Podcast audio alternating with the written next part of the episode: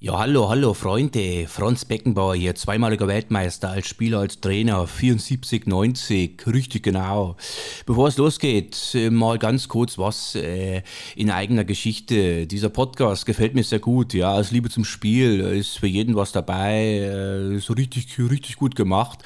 Wenn ihr dieses Projekt unterstützen wollt, dann geht's ihr doch einfach auf die Internetseite www.ausliebe-zum-spiel-podcast.de und über GoFundMe könnt ihr dieses Projekt dann irgendwo auch unterstützen. Ja, äh, ich denke, äh, der Moderator würde sich auch freuen, äh, wenn ihr dann auch mal einen Daumen nach oben da lasst bei Instagram oder Facebook. Gerne auch eine Rezession da lassen. Da würde sich das Projekt sicherlich darüber freuen. Ja gut, der Helikopter kommt. Ich muss jetzt weiter und wünsche euch auf jeden Fall viel Spaß mit der neuen Folge. Richtig.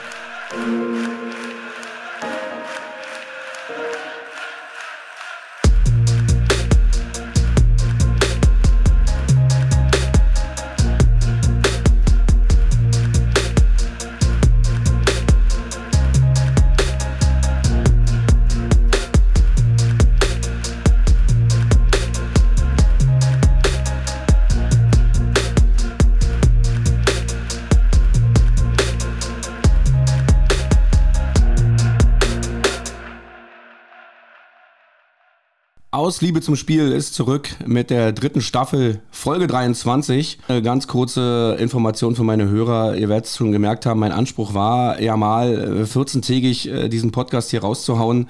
Es gab in letzter Zeit ein bisschen auch äh, private Dinge, die zu klären waren und äh, wenig Zeit. Von daher möchte ich mich dafür erstmal schon vorab entschuldigen. Aber ich gelobe Besserung. Mein Anspruch ist dieser, jede äh, oder alle 14 Tage eine neue Folge rauszuhauen. Das sollte in Staffel 3 eigentlich wieder äh, ja, so vonstatten gehen. Deswegen, ähm, ja, lange Rede, gar keinen Sinn. Äh, ich freue mich auf meinen äh, ja, Gast heute.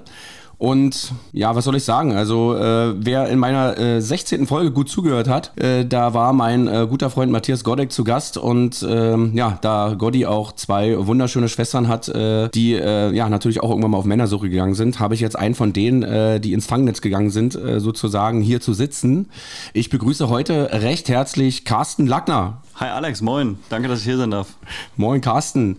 Carsten, um dich mal kurz ein bisschen äh, geografisch einzuordnen, äh, du bist in Karlsruhe geboren, du bist Werder Bremen-Fan und du lebst in Köln. Das ist äh, exakt richtig. Also deswegen auch die Begrüßung mit Moin, weil natürlich das mit dem Norden zusammenhängt und auch mit der Location, an der wir heute hier aufnehmen. Genau, wir sitzen nämlich hier äh, am Timmendorfer Strand, äh, ja, bei der deutschen Beachvolleyballmeisterschaft, weil, ähm, ja, äh, deine, was, was, was ist Isa dann eigentlich von dir, wenn, wenn du einheiratest? Oder ja. du bist ja schon, wenn sie einheiratet? Der Schwiegervater ist der Experte, was hier Stammbäume und Co. angeht. Ich habe gar keine Ahnung, äh, was da der offizielle Titel ist. Ähm, ich sage immer Schwägerin. Aber ich freue mich, dass es wirklich endlich mal geklappt hat. Ja, Karlsruhe. Ähm, wie, kann man, wie kann man in Karlsruhe geboren werden und aufwachsen und, und Werder Bremen-Fan werden? Naja, die Frage ist ja, wie kann man in Berlin wohnen und äh, Köln-Fan sein? Das ist ja ähnliche Geschichte. Aber Chapeau, das ist einzeln für dich. Nee, bei mir ist es, glaube ich, äh, der, der Zeit geschuldet. Also als ich so an den, an den Fußball rangeführt wurde oder da mit irgendwie in Kontakt kam, da war halt Werder einfach eine der Mannschaften der Stunde. Und ähm, ich kann es mir gar nicht anders erklären, als dass das dann irgendwie dazu geführt hat, dass ich die, die Mannschaft irgendwie gut fand. Ähm, die zweite Erklärung ist, dass meine, meine Großeltern in Oldenburg gewohnt haben, was ja auch noch äh, so, ja, Großraumeinzugsgebiet von Werder ist und ähm, ja, aber da war der Kontakt jetzt auch nicht so regelmäßig. Also ich denke, das kommt tatsächlich daher, dass Werder die Mannschaft der Stunde war.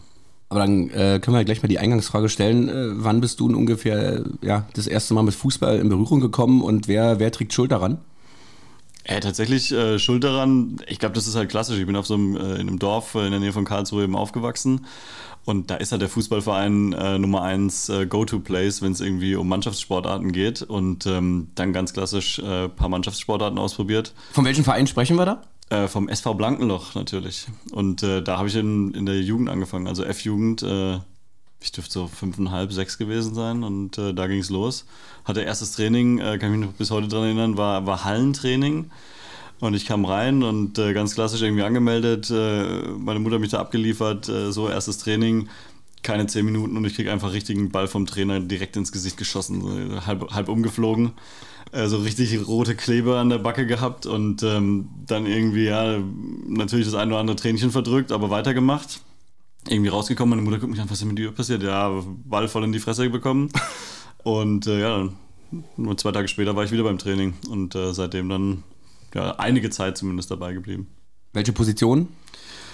Äh, rechts außen habe ich äh, tatsächlich lang gespielt und äh, so das letzte Jahr als Stürmer auch. Und was waren so deine Stärken? Warst du schnell oder? Ja, schnell Ausdauer. Also das war, das war auch das Rechtsaußen-Ding eben. Ne? Also wir hatten es ja gestern schon mal kurz so im Vorgespräch drüber, so, äh, bist du der, der irgendwie auf Körperkontakt geht oder so? Nee, ich bin der, der versucht irgendwie drüber zu fliegen und möglichst dem Ganzen aus dem Weg zu gehen. Also du, du kannst mich auch vorne, also auch als Stürmer, du kannst mich nicht vorne reinstellen und sagen, so, der, der köpft jetzt die Dinger da rein, sondern das war immer Geschwindigkeit, rechts draußen, über die Seite, Flanke rein, so und dann äh, sollte es passen. Ne? Wie, wie, wie stelle ich mir das vor beim Verein? So ein, so ein schöner Dorfplatz und Einfamilienhaussiedlung, schöner Rasenplatz, Ascheplatz, Rasenplatz? Äh, wir hatten, also es gab zwei Plätze zu der Zeit, als ich gespielt habe. Mittlerweile haben sie drei. Äh, ich hoffe, ich sage nichts Falsches, aber es dürften drei Plätze sein. Ähm, es gab einen, einen Hartplatz, also das war einfach quasi Lehmboden und äh, einen Rasenplatz. Der durfte natürlich niemals betreten werden, außer von der ersten Mannschaft am Sonntag. Also das war der heilige Rasen. Da gab es auch immer hier vom äh, Platzwart ordentlich auf die Mütze, wenn du da aus, aus Versehen mal draufgegangen bist. Ähm, genau, aber so ist es äh, so ein bisschen im Wald gelegen. Also wir sind äh, so ein bisschen außerhalb vom, vom Ort. Und äh, genau, kleine, was ist das? Ja, ich glaube, der Stutensee an sich, also die, die Kreisstadt, zu der es gehört, hat äh, 30.000 Einwohner oder sowas. Ähm, genau, ja, und äh, wunderschöner Platz am Wald. Hast du, hast du damals im Gegensatz zu mir diesen Switch zwischen Fußballspielen und Schule gut hinbekommen oder, oder warst du auch äh, so verrückt, dass eigentlich so die Mappe in die Ecke flog nach der Schule und eigentlich so auf dem Bolzplatz äh, war die irgendwie noch wichtiger?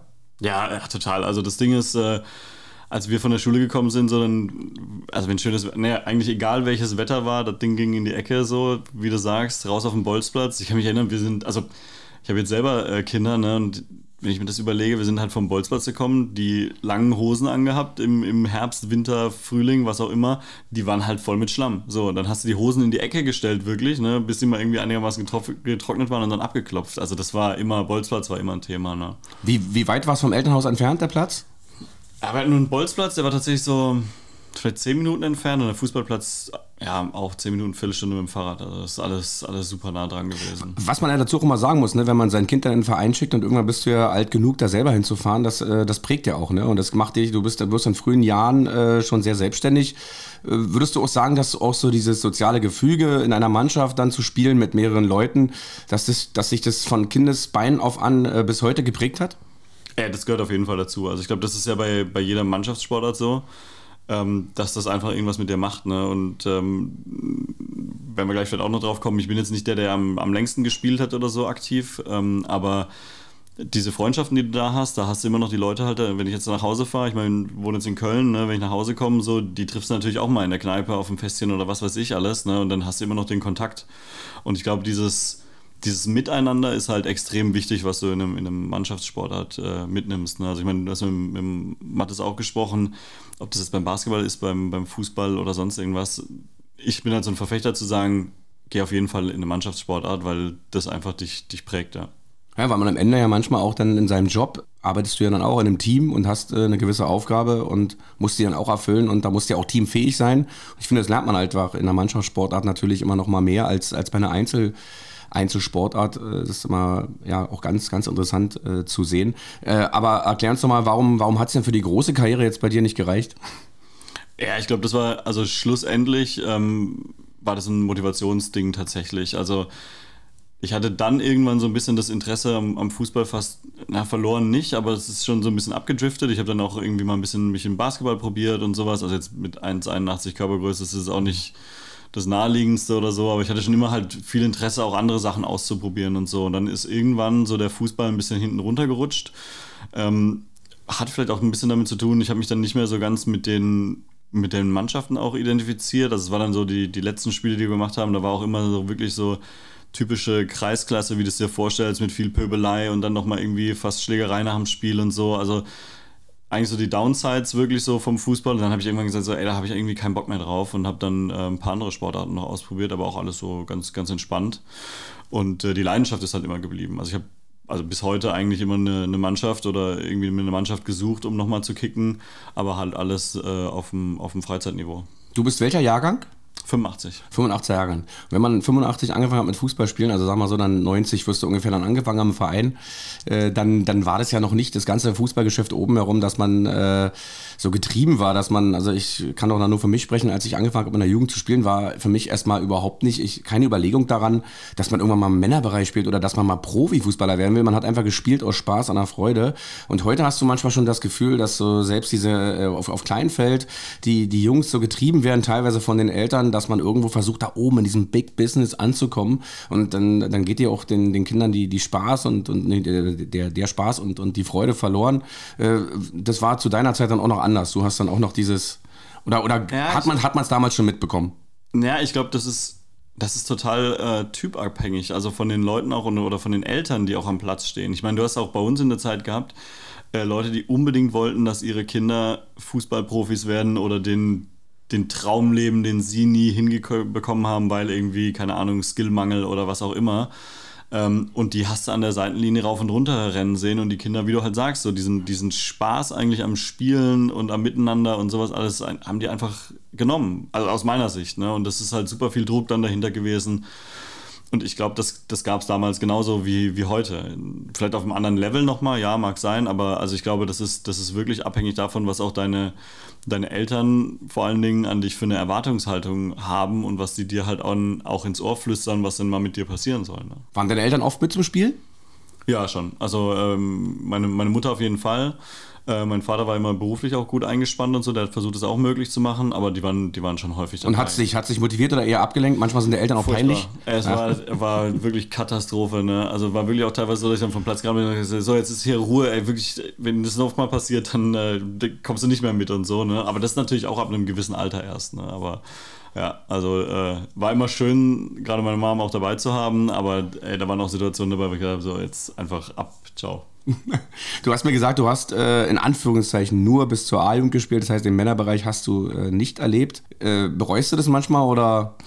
Na, bereuen glaube ich nicht, also das, das nicht, aber ich, ich hätte es glaube ich schon schön gefunden. Also das ist ja auch nochmal so eine Geschichte, ähm, wo es nochmal anders zur Sache geht. Also auch wenn, wenn du natürlich dann auf eine, eine Körperlichkeit kommst oder sowas. Also wie gesagt, ich habe immer weiter gespielt, nur halt nie wirklich dann ähm, aktiv mehr. Ähm, und du merkst natürlich auch, also du hast ja eine andere Physis auf einmal. Ne? Also ich meine, wenn du bis zur A-Jugend spielst, ja, da fühlst du halt rechts und links irgendwie so entlang und hast halt Konditionen ohne Ende, aber dann, keine Ahnung, also ich wüsste jetzt nicht, wie das gewesen wäre, wenn ich dann in die, in die, äh, ja, in die erste gekommen wäre oder zweite oder sowas. Ähm, vielleicht wäre es dann doch nochmal irgendwie zum Strafraumstürmer geworden oder sonst irgendwas, keine Ahnung. Das von daher ja, hätte ich, hätte ich wahrscheinlich gerne noch mal gemacht, die Erfahrung, bereuen aber auf keinen Fall. Weil ich sag mal, die Entwicklung von einem, von einem Fußballer ist ja in der A noch lange nicht vorbei. Genau. Also die ja, fängt ja. da dann fast manchmal erst richtig an. Genau, das ist, was ich meine, also, wo du sagst, da, da legst du halt auch mal nochmal zu, ne? da hast du nochmal eine andere, ja, auch eine andere Selbstwahrnehmung und solche Themen. Ne? Das von daher, ja, wäre sicher schon spannend gewesen auch. Aber du hast äh, trotzdem ab und zu immer, wie du gesagt hast, immer weitergekickt, dann so in Freizeitgruppen oder mit Freunden so ein sag mal, Wochenkick, so wie wir es haben bei uns in der Hallenrunde? Ja, genau. Ich hatte teilweise dann, ähm, wir hatten auch zweimal die Woche irgendwie eine Mannschaft dann äh, hingestellt. Also das war immer Mittwochabends und äh, Freitagmittags und ähm, das hat ultra Bock gemacht. Und wir hatten immer, äh, ja, ist halt auch ein Dorf, wo ich aufgewachsen bin, da hat es halt immer die Connection zu irgendjemandem, der irgendjemanden kennt, der äh, irgendwie einen Hallenschlüssel hat. Und dann sind wir da immer rein. Und dann ähm, teilweise hat man eine relativ große Halle auch zur Verfügung. Da hast du damit, keine Ahnung, ähm, fast schon 10 gegen 10 gespielt oder so. Und dann äh, die Mittwochsrunde war immer kleiner, das waren immer so 4 gegen 4 oder sowas, 5 gegen 5. Und hat immer Bock gemacht. Und dann ging es immer so weiter. Also dann ähm, habe ich geguckt, dass ich in Hamburg auch immer, also eine Zeit lang auch in Hamburg gewohnt, dass ich ähm, da auch immer irgendwie nochmal jemanden äh, finde. Äh, jetzt in, in Köln haben wir auch so eine kleine Runde, die momentan ein bisschen schwierig stattfindet, weil alle halt auch so ein bisschen sich verlaufen gerade. Aber ähm, genau, eigentlich immer, immer eine Runde gehabt, ja. Und dadurch auch die Liebe äh, zum Fußball weiter immer ja, quasi total. aufrechterhalten. Ach, total. Also ich meine, mhm. wir haben jetzt hier auch immer einen Ball dabei, wenn wir irgendwie hier in Timmendorf sind oder sowas. Das macht einfach Bock. Also und das ist halt auch genauso, keine Ahnung, ich laufe unwahrscheinlich gerne auch, aber Laufen und Fußball, das sind halt super einfache Sportarten, weil ich meine, für den Fußball brauchst du nichts außer einen Ball. Zum Laufen brauchst du ein paar Schuhe. So, das ja. ist. Ich glaube, das sind auch die Grundlagen, äh, warum dieser Sport hier der Volkssport Nummer eins ist, weil es einfach auch so das erste, was du als als Mensch elementar lernst, eines der Sachen ist Laufen wofür du so abgefeiert wirst als Kind einfach. Und äh, Fußball ist ein Laufspiel, ne? 5 Euro wieder ins Phrasenschwein. Und deswegen glaube ich, der, äh, den, den, den Sport kannst du überall schnell mal ausführen. Ja, ich sag, ich sag mal als Beispiel Beachvolleyball, da, da müsstest du dir erstmal ein Netz spannen, damit es irgendwie äh, Sinn macht. Und beim Fußball sagst du einfach, legst einen Pullover links, einen Pullover rechts und hast einen Ball. Und da ist auch egal, ob du Schuhe an hast oder nicht, du spielst es einfach. Ja, oder du nimmst eine Dose oder sonst irgendwas. Ja. Also du hast halt immer was, was du einfach kicken kannst. Da hast du vollkommen recht. Deswegen, also das macht einfach Bock, ist überall zugänglich und so, deswegen, also da Hast, hast du die Zeit auch noch erlebt, so klassisch gegen das Garagentor äh, quasi zu spielen? Ja, klar. Also wir haben auch äh, auf, dem, auf dem Schulhof ähm, hatten wir so Bänke, wo du dich draufsetzen kannst. Das war halt so ein, irgendwie so eine Holzbank oben drüber, dann zwei Beton rechts und links und dann war irgendwie das so keine Ahnung, 50 Zentimeter hoch, so, dann war da drunter das Tor. So, dann wurde alles, was wir da hatten, Tennisball oder was weiß ich, wurde genommen äh, und dann einer stand im Tor und dann hast du, keine Ahnung, zwei gegen zwei auf das Ding gespielt. Logo, ja. Jetzt haben wir es ja schon gehört, eingangs äh, Oma und Opa aus Oldenburg, äh, Einzugsgebiet von Werder Bremen. Äh, Finde ich ja auch, äh, dass dann eben so Oma und Opa äh, ja eher dafür gesorgt haben, dass du dann Werder Bremen-Fan wirst. Von welcher Zeit reden wir da so? Wann, ja, wann, wann ging es so los? Ja, das ist, wie du gesagt hast vorhin, so 91 äh, hätte ich jetzt mal gesagt, dass das so, so angefangen hat. Und dann waren es ja gerade, also das war ja wirklich Kick-Off für die großen Jahre bei Werder. Ne? Und ähm, also da war halt dann eine geile Zeit. Ne? Das, also ja. die Otto Rehagel-Truppen. Genau, Otto Rehagel ging dann los, ne? Und ähm, ja, was du dann halt dahingestellt hast an der Meisterschaft, äh, an, an geilen irgendwie Pokalspielen und was weiß ich, ne, das war, das war schon genial. Zumal aber, wenn ich, wenn ich so richtig nachdenke, äh, genau in der Zeit, also vielleicht ein bisschen versetzt später, hat ja der Karlsruher SC auch angefangen, sehr erfolgreich zu spielen. Und es hat dich nicht nie bewegt, dann doch nochmal zu sagen, Mensch, ich bin doch eigentlich Karlsruher und jetzt der KSC äh, spielt hier so einen starken Fußball. Jetzt, äh, ich sag mal, in dem Alter ist man ja noch nicht so charakterlich gefestigt, dass man eher doch nochmal hinter, hinter oder zwischen den Vereinen äh, hin und her switcht. Aber das war bei dir nie, nie ein Thema? Nee, war tatsächlich nie ein Thema. Also das war natürlich auch bei uns in der, in der, in der Fußballmannschaft. Ähm, waren, keine Ahnung, 80 Prozent waren natürlich KSC-Fans. So. Dann hat sie natürlich ein paar Exoten irgendwie dabei. Also wir hatten, glaube ich, einen, der irgendwie noch ein Gladbach-Fan war und ähm, dann hast du noch zwei, drei Bayern-Fans gehabt so und dann waren ein guter Kumpel von mir und ich waren halt die Werder-Fans so und ähm, da war keinerlei Beweggrund irgendwie zu sagen, so hier KSC ist. Das heißt nicht, also ich hatte auch jahrelang eine Dauerkarte für einen KSC-Stehplatz so, weil es natürlich einfach der Club ist, der äh, ums Eck ist. Ne? Also sind wir auch eine halbe Stunde durch den Wald gefahren mit dem Fahrrad, so waren am Stadion. Ähm, das heißt, da auch immer Bundesliga gern geguckt und so. Aber da wirklich Fan zu sein, nee, also Sympathisant auf jeden Fall und ist ein, ist ein cooler Club, aber das Herz ist äh, grün-weiß, ne? Jetzt hast du mir erzählt, äh, ja, die, äh, die, die, die Fußball-Nerds werden es wissen, 1993 äh, Werder Bremen eine relativ überraschende Meisterschaft gefeiert hat.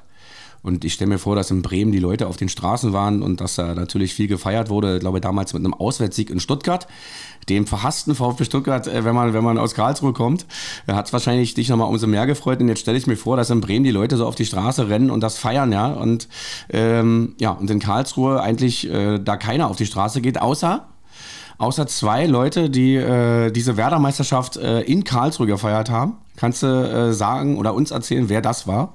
Ja klar, ich werde es ich mir auch schicken. Das war der Olli, also mein äh, damals bester Freund tatsächlich, der auch Werder-Fan war. Also vielleicht war das auch so ein Beweggrund noch mit, äh, wirklich da nochmal die, die, die Liebe auszupacken. Ähm, ja, Olli und ich, wir sind, äh, wie du vorhin schön beschrieben hast, durch die äh, Einfamilienhauswohnung, äh, Wohnung, äh, äh, durch das Einfamilienhausgebiet gezogen mit unseren Werder-Schals und Trikot und einer kleinen Flagge dabei und haben einfach zu zweit hier zelebriert, dass wir deutscher Meister geworden sind eine schöne, eine schöne Fanta dabei und dann ging es ab. Also ich meine, ja. das ist ja wirklich mal ein Statement, dass man das. Äh, ich erinnere mich an meine 14. Folge, äh, als, als äh, Raffi, als ich Raffi interviewt habe, der Schwabe ist und Borussia Dortmund-Fan harter Borussia Dortmund-Fan und beim Jürgen Klinsmann Abschiedsspiel mit einem Dortmund-Trikot war. Das, äh, also das ist Statement ja. und äh, da gibt es auch, auch auf jeden Fall nicht mehr äh, viel zu, zu sagen. Äh, Gab es so Lieblingsspieler zu der Zeit bei Werder? Ja, also das, äh, ja, Logo Mario Basler. Also das ist halt, äh, wenn man heute manchmal so sieht, äh, ja, weiß ich auch nicht so richtig, ne? Aber zu der Zeit, das war halt einfach super, ne? Also hier mit Flanken, Freistöße, was auch immer, ne? Das, das war so der Spieler, wo, wo ich schon gesagt habe, so top. Also das, äh, das hat immer mega Bock gemacht. Auch, auch so in Co-Produktion mit Andy Herzog im Mittelfeld, das ja. war ja auch ein Sensationseinkauf, den kannte ja hier keiner. Ja. Und, ähm, oder Bernd Hopsch fällt mir noch ein in der Truppe. Thomas Schaf, der dann danach äh, lange Jahre auch erfolgreich da als Trainer gearbeitet hat. Ich muss sagen, ich fand auch immer Olli Reck super. Also, äh, obwohl halt irgendwie gar nichts mit der Torwartposition am Hut, aber das war immer so ein auch ein extrem sympathischer Spieler, fand ich. Und das, das war auch so zu der Zeit echt super. Und dann hast du, du hast natürlich auch immer einen gebraucht, der ins Tor musste. Ähm, so, dann war halt immer, wenn ich mal rein musste, war ich halt Olli weg. Ne? So ist es halt. Kannst du noch so ein bisschen äh, beschreiben, wenn ich so denke, äh, ja, hätten wir uns hier vor anderthalb Jahren getroffen oder so, äh, als der, als, als Werder Bremen abgestiegen ist aus der Bundesliga, dieser, dieser letzte Spieltag gegen Gladbach. Wenn ich den nehme und dann äh, wieder ansetze bei diesem sensationellen Auswärtssieg in Dortmund vor drei Wochen ähm, mit, mit drei Toren in den letzten zwei, drei Minuten, äh, wie, wie hast du diese, diese Zweitligasaison erlebt? Weil für Werder Bremen war es ja das aller, der allererste Abstieg, seitdem du Bremen-Fan bist.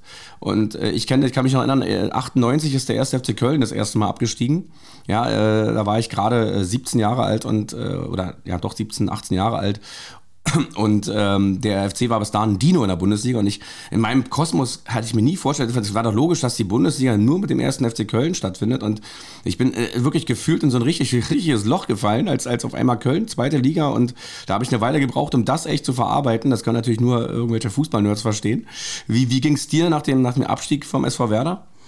Ja, es war schon echt hart. Ne? Also das, das Ding ist so ähm, ich habe es mit dem KSC mitgemacht, also als der KSC äh, in, die, in die zweite Bundesliga gegangen ist, dann wieder. Da ging es ja dann noch tiefer teilweise dann. Ja, ja, genau. Also das war, das war halt, ähm, ich weiß gar nicht mehr wann, also da haben wir öfter mal gemacht, die Reise mit dem KSC. Ähm, da war das letzte Spiel irgendwie gegen Hertha, da waren wir im Stadion und da ist ja auch Fanfreundschaft hier irgendwie Hertha KSC. Ja, also ich mhm. glaube, brauchen wir nicht weiter ausführen an der Stelle. Ähm, aber das war schon auch ein, ein, ein, ganz, ganz rührender Moment, also mit Hertha dann da auch im Stadion und sowas. Ähm, und das erlebst du dann doch nochmal anders. Ne? Mit Werder war das jetzt echt so, dass ich gedacht habe, wie du sagst, so, kann mir das gar nicht vorstellen. Irgendwie Bundesliga ohne Werder, so äh, echt unvorstellbar. Ähm, da war auch so ein bisschen dann tatsächlich auch bei mir so, dass ich die, Lust verloren habe, so, so richtig das zu verfolgen. Und dann hast du ja die ersten Spiele, glaube ich, in der zweiten Liga auch gehabt, wo du schon wieder gedacht hast, oh Gott, oh Gott, ey, da sind wir jetzt erstmal die nächsten zwei, drei Jahre drin und dann, mhm. dann mal gucken, was der Verein dann irgendwie noch reißen kann. Weil dann Zumal man ja sagen muss, es war ja auch eine zweite Saison mit Schalke, mit Hamburg, ja, ja. Äh, Düsseldorf, also da waren ja mehrere Vereine, die man kennt, die den Anspruch für sich erhoben haben, Bundesliga zu spielen. Das war also keine Selbstverständlichkeit, gleich wieder aufzusteigen. Ne? Ja, genau, also das, das ist halt genau das Ding und das waren halt auch so die Gedanken, wo ich dann gesagt habe, so naja, wenn die das nicht direkt wieder schaffen, was schwer genug ist, ne, ähm, dann mal gucken, wie das auch wirtschaftlich natürlich dann aussieht für den Verein und so. Und äh, dann, als sich dann aber abgezeichnet hat, dass sie da so wirklich eigentlich so eine krasse Wende hinlegen und uns da wirklich aufwärts ging, das war halt super. Ne? Und dann in der zweiten Liga, die ja teilweise, ehrlich gesagt, für mich fast interessanter war als die erste. Ne? Also gerade wenn du die ganzen Nordvereine nimmst, die dann da unten waren, ne? dann irgendwie, wenn du in Köln wohnst, hast du auch noch Düsseldorf da, da drin sitzen, ne? wo du dann natürlich auch sagst, oh, ja, die müssen jetzt nicht zwangsläufig wieder hochgehen irgendwie oder so. Ne? Ähm, und das war halt dann cool zu sehen, wo du dann sagst, so, okay, und dann, dann hat sie ja schon ja, nicht frühzeitig, aber dann hat sich ja schon abgezeichnet, so, da wird auf jeden Fall mitgespielt werden oben. Und das war dann ein Traum, als es wieder hochging. Ne? Aber so tatsächlich war es echt erstmal so ein Downer. Ähm, ich finde es jetzt aber geil, also auch das, das Spiel jetzt in Frankfurt oder sowas. Ja, das haben wir halt jetzt, äh, das Spiel gegen Frankfurt haben wir jetzt verloren, ja. Aber es fallen wieder Tore, weißt mhm. du? Es ist so wieder das so, ähm, hier, keine Ahnung, Miku-Zeiten oder was auch immer, Ailton, wo halt wirklich einfach vorne die Diego. Dinger, ja, genau, genau. Also wo die Dinger halt reingeknallt werden, weißt du, und das ein Offensivfußball ist. Und das haben wir halt echt jahrelang in der ersten Liga, also das, ich fand die, die ganzen Jahre in der ersten Liga, wo du immer so knapp dich gehalten hast, fand ich tatsächlich immer beschissener als mhm. das jetzt irgendwie mal in der zweiten Liga, wo du dann wirklich das, das schaffst, das Ruder rumzureißen und dann halt jetzt irgendwie den Kurs nach oben zu drehen. Ich, ne? ich fand doch der Abstieg von Werder Bremen, äh, der war auch so ein bisschen so ein Abstieg auf Raten. Du hast, also wie ja, beim HSV ach, so ähnlich, du hast dieses Sterben, dieses langsame Sterben, in Anführungszeichen, hast du so ein bisschen mitverfolgen können, immer so ein, zwei, drei, vier Jahre vorher. Und ähm, ich würde trotzdem so diesen Aufstieg, den würde ich so mit einem Satz sagen, äh, und dann kam Ole Werner. Ist 100 Prozent, also wirklich, der, der Typ ist, ist klasse. Also das ist genauso, ähm, ja, weiß man auch nicht, ne? muss man jetzt mal gucken, weil genau das gleiche haben sie über den Kohlfeld auch gesagt. Ne? Und ähm, jetzt, ich hoffe, dass es halt genauso bleibt. Also Ole Werner, super Typ, muss man, muss man wirklich sagen. Ähm, auch Kohlfeld, ne? Also ich glaube, aber da war es halt aber irgendeinem Punkt so, keine Ahnung, ich bin da auch nicht super tief drin, aber so gefühlt, so, er hat halt einfach den, den Kontakt verloren dann. Ne? Und dann hätten sie auch früher, und das ist aber halt auch eine Stärke eigentlich von Werder, hätten sie auch vielleicht früher mal sagen sollen, so, hey, wir halten jetzt doch nicht mehr an dir fest. Ne? Und das war, wie du sagst, so auf, auf Raten gestorben. Ja? Und jetzt müssen wir mal gucken, dass es dass beim Ole Werner eben so bleibt, dass der dass der das einfach so weitermacht wie jetzt, weil das ist super. Nicht, dass die Alarmglocken läuten wir hier gerade draußen, wenn die Krankenwagen hier vorbeifahren. Äh, aber ich fand es auch, es ist einfach wichtig. Ähm, gerade beim FC hat man es ja auch, wenn man so einen positiv verrückten Trainer hat. Und äh, ich glaube, mit Markus Anfang, jetzt kommt ein Wortspiel, konnte keiner was anfangen in Bremen. Dann kam ja auch noch diese Corona-Geschichte dazu. Und äh, Ole Werner ja, kommt aus Kiel darüber und und er hat auch so dieses nordische, ruhige, aber er kann, glaube ich, auch mal ordentlich aus der Haut fahren. Und, und äh, da haben viele, zum Beispiel in Deutschland, bestimmt gedacht, das könnte, könnte passen. Und es passt einfach so wie Arsch auf Eimer. Und äh, ich sag mal, es gibt natürlich äh, nicht, nicht wenige in Deutschland, die auch froh sind, dass Werder Bremen wieder in der Bundesliga äh, zurück ist. Da Aber ich glaube, das, das, ist das ist was Gutes, was du sagst. Ne? Dieses, dieses Nordische ist, glaube ich, für, für Werder extrem wichtig. Ne? Also du, du siehst ja auch so die, die ganzen Trainer, die da waren, die haben sich ja unwahrscheinlich entweder mit dem Verein dann identifiziert ne, und mit diesem Nordischen, auch wenn sie es nicht ursprünglich daherkamen, ähm, oder sind wirklich da aus der Region auch. Ne? Und das zeichnet halt auch den, den Club für mich so aus, ne? weil ähm, ich kann eigentlich überall hinfahren und kann jedem erzählen, ich bin Werder-Fan. Dann gucken sich alle irgendwie so mal schräg an, so, was machst du mit Werder? Ähm, aber ich habe da nie, du eckst nie an, weil das halt einfach so eine, so eine sympathische Mannschaft auch ist, die irgendwie so versucht, auf dem Boden zu bleiben. Und da hast du halt keine irgendwie hier HSV, Elbchaussee, äh, Allüren oder sonst irgendwas und Trainer aus was weiß ich wo und hier Millionen für Spieler X und keine Ahnung. Und das, das schätze ich sehr an Werder. Ne? Also Werder ist auch so ein, äh, kannst du, wie gesagt, also ich glaube, es gibt wenige, so, so ähnlich, ähnlich wie Freiburg, wo jemand sagt, ey, irgendwie, ja, ja ich bin jetzt kein Freiburg-Fan, aber, aber ich habe nichts gegen die. Irgendwie, äh, was die da machen, ist äh, in ihrem kleinen gallischen Dorf, äh, ist, ist, irgendwie, ist irgendwie schon cool. Und äh, Werder Bremen, wie gesagt, also auch diese ganzen, ich bin damit ja auch groß geworden, mit diesen ganzen Aufholjagden, die sie in, der, in, in Europa früher auch gestartet haben. Ich erinnere mich an ein Spiel in der, in der ersten Champions League-Saison gegen 1. Anderlecht dieses 5 zu 3, wo sie zur Halbzeit 0 zu 3 hinten lagen und dann in der zweiten Halbzeit mit Windenrufer noch Bernd Hopsch, Mario Basler damals auch schon dabei. Ja. Also überragend und so ein bisschen, ich muss sagen, mit beiden Vereinen, mit Karlsruhe und mit Werder, habe ich da so ein bisschen auch da, also ich glaube, es war eine Zeit, in der auch ich noch nicht so charakterlich so krass gefestigt, da hätte mich es auch erwischen können, dass vielleicht einer dieser beiden Vereine ähm, doch mein Herz erobert. Es war am Ende der FC, der, dann irgendwann weiß man, das geht auch nie wieder weg und es bleibt, aber äh, wie gesagt, Werder und äh, Karlsruhe ist, ist dann auch eine spannende Mischung irgendwie, finde ich. Carsten, willkommen mal zu meinem ersten Spiel äh, das Fußballer allerlei. Du hast die Weltklasse Lostrommel hier vor dir zu stehen. Die ist ja riesig. Die ist ja riesig, ne? Ähm, ja, du kannst jetzt hier äh, nacheinander. Äh, Soll ich das hier so schütteln, dass man auch hört, dass ich jetzt hier. Ja, schüttel mal.